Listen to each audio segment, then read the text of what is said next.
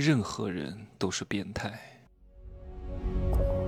没有事实，没有真相，只有认知，而认知才是无限接近真相背后的真相的唯一路径。哈喽，大家好，我是蒸汽学长啊。跑了这么多国家，真的还是东亚好玩啊！服务意识、美食，去欧洲真的是乏善可陈。除了看一下那些历史文化建筑，看一看什么人类文明的起源等等之类的，没啥可看的。去过第一次，绝对不想去第二次。日本是真的不错，日本的街道干净，日本的服务非常好，日本的物价最近也非常之低。除了东京哈，东京我是真的不建议去，因为各个国家的大都市其实都差不多。你在东京能买到的，在大阪也能买到；你在东京能享受到的，在大阪也能享受到。因为大阪呢是日本的第二大城市，而且去奈良、神户、呃京都，其实都是非常方便的。但是它的住宿成本和物价要比东京便宜很多很多，差不多如果租房子的话，价格至少是东京的三分之一。就是这里一千，东京可能要三千，没必要。东京呢，你体验个一两天，买买东西就可以了。去日本的别的城市，体验一下日本的文化，嗯。而且为什么最近物价低呢？就是因为日元贬值。我记得在几年前来吃一碗兰州，呃，不是兰州拉面，伊兰拉面，要八十多块钱人民币。但是我现在算了一下，只需要五十多块钱。当然，在日本有很多好吃的拉面，在京都有两家，一个叫福光，一个叫朱一拉面。朱一拉面还是米其林一星的餐厅呢，也不贵，大概一碗面八十多块钱吧。那比中国肯定是贵很多，但是和之前日本的物价来比的话，便宜很多。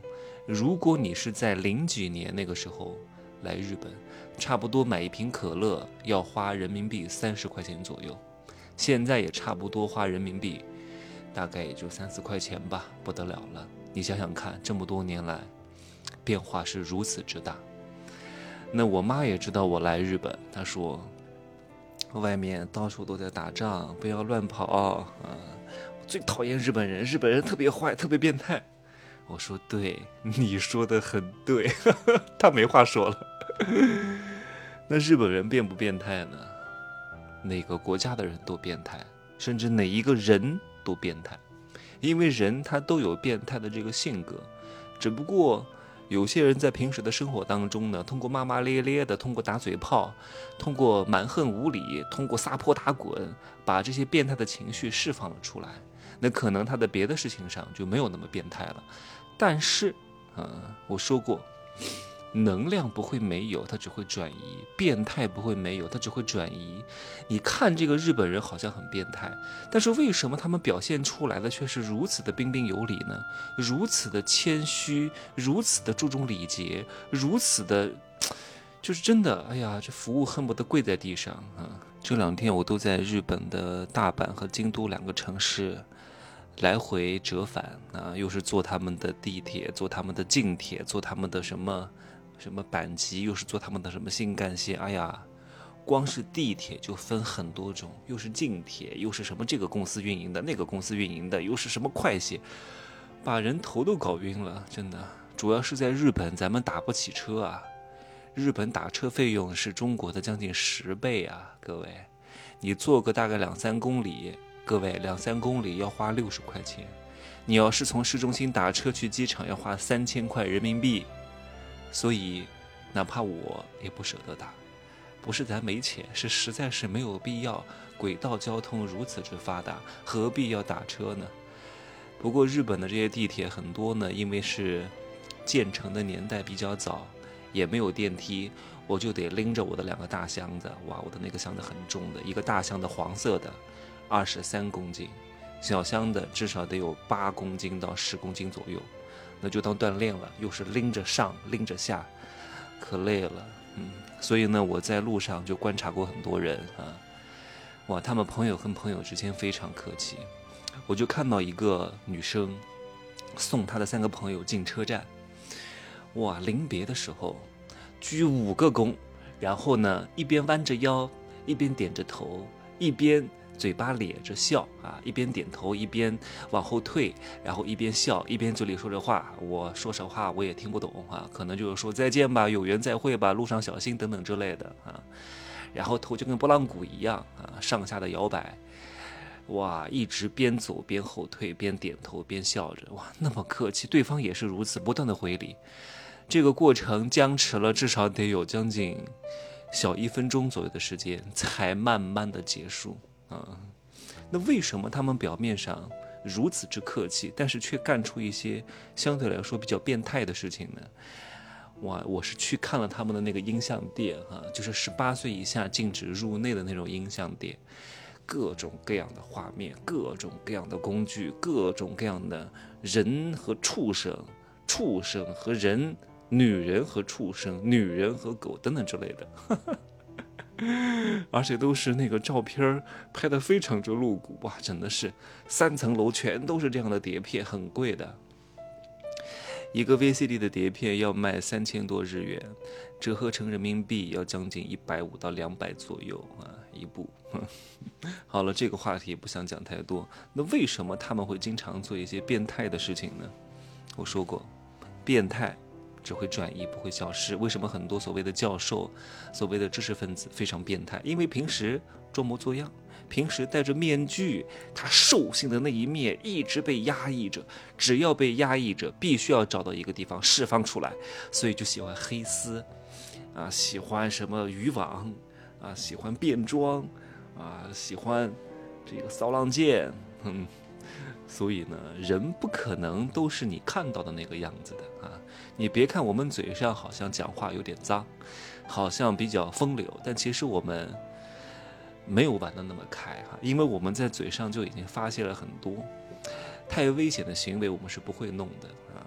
就算有时候会轻微有一点点那种。哎呀，这个叫 S 什么什么啊？那那那种行为，我们也尝试过，但是都很轻微的，不能见血，绝对不能脏。有些人真的是搞得很脏，又是什么吃黄金？哎呀，有人说你能不能，呃，给我吃点黄金？不是真的黄金啊，我只是用一个例子啊，用个举例，就像今天有一个粉丝跟我说，说我说话太文雅了，会太会包装了，明明就是自我解决男生的事情，还说什么单手开法拉利，那黄金是什么呢？懂的人自自然而然的就懂，不懂的呢，你就当是黄金就好了。我说我真的弄不了，我说我真的弄拉不出来，太他妈太他妈恶心了，你你嘴张着让我弄黄金，我实在是弄不了，你嘴张着我。尿都撒不出来，别人看着我在后面等着我，催着我，我尿都尿不出来，所以我很少去小便池上厕所的，因为我很害怕人多，然后后面人催你快点啊，快点啊，哪怕他嘴上没有说，但是我知道他一定很急在等着我，他等得越急，我就越尿不出来，所以我必须要去大便池解小便。我的这个节目真的是 好，哎，我说到哪儿了？哦，对，为什么他们会这么变态？哎呀，因为他们社会文化就是这样，他们的工作呢讲究的是年功序列制。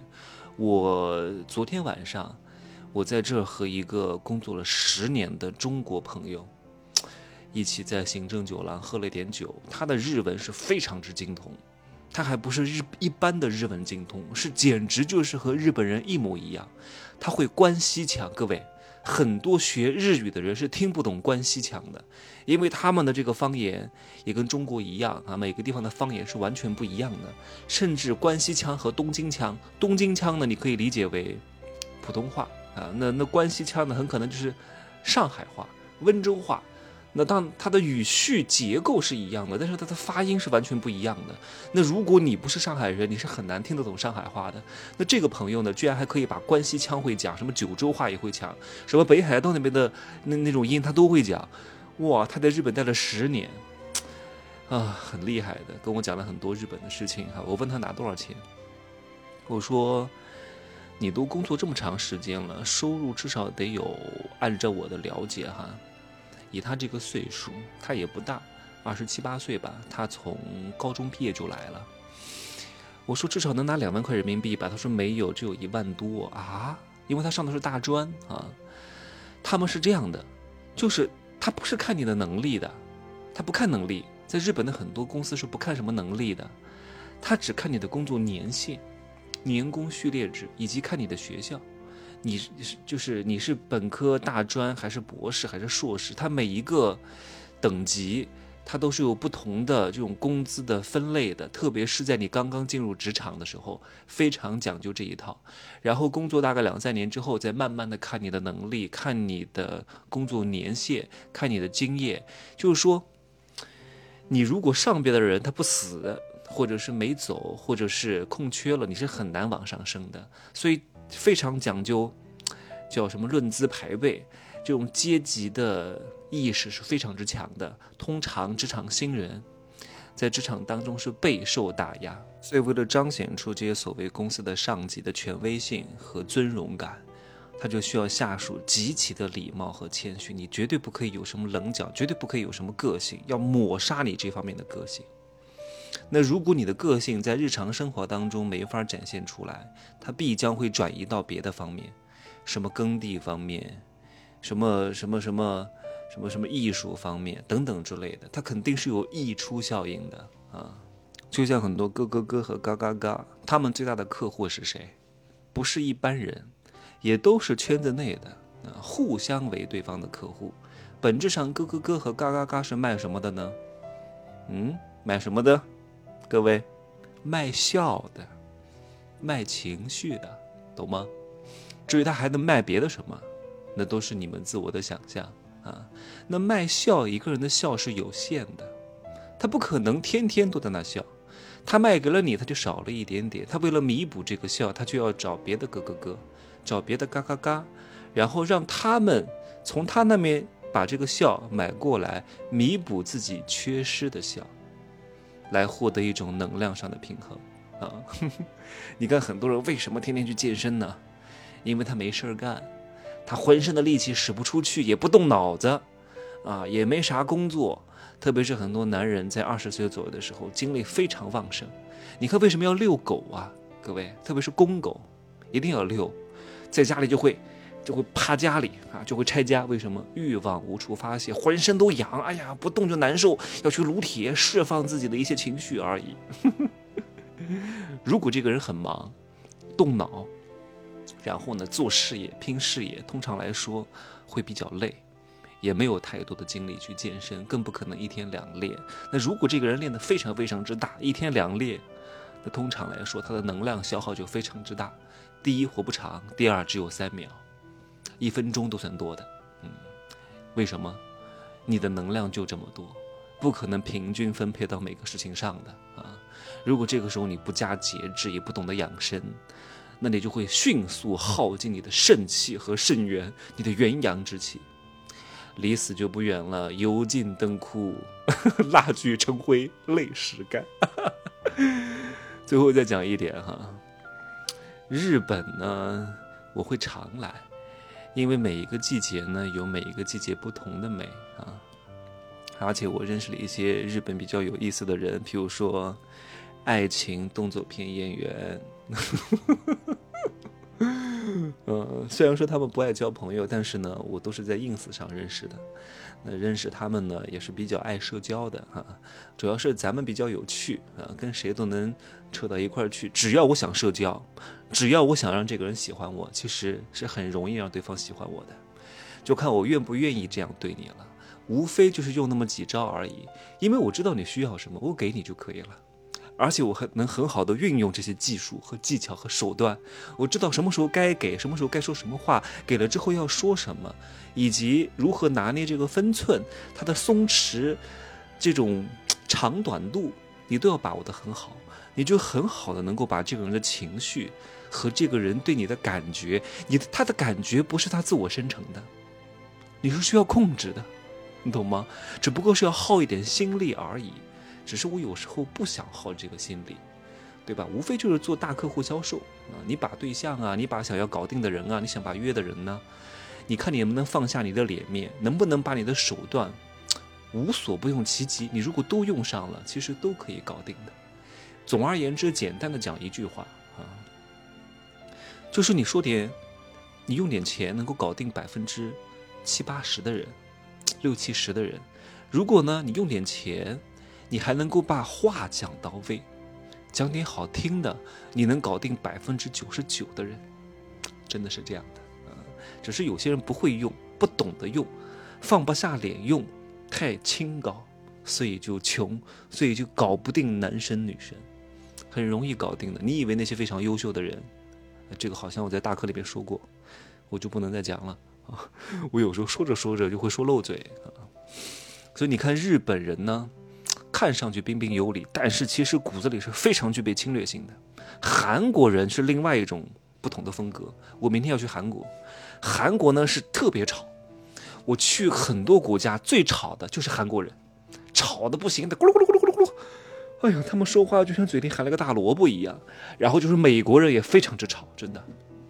然后中国人也相对来说也还是比较吵的，咱们实话实说啊，也很吵。但是韩国人真的是非常之吵，韩国就是嘴炮，但他们打仗不行。那日本人看似谦逊有礼，不怎么做声，不打扰别人，但是极其具备这种侵略性。为什么？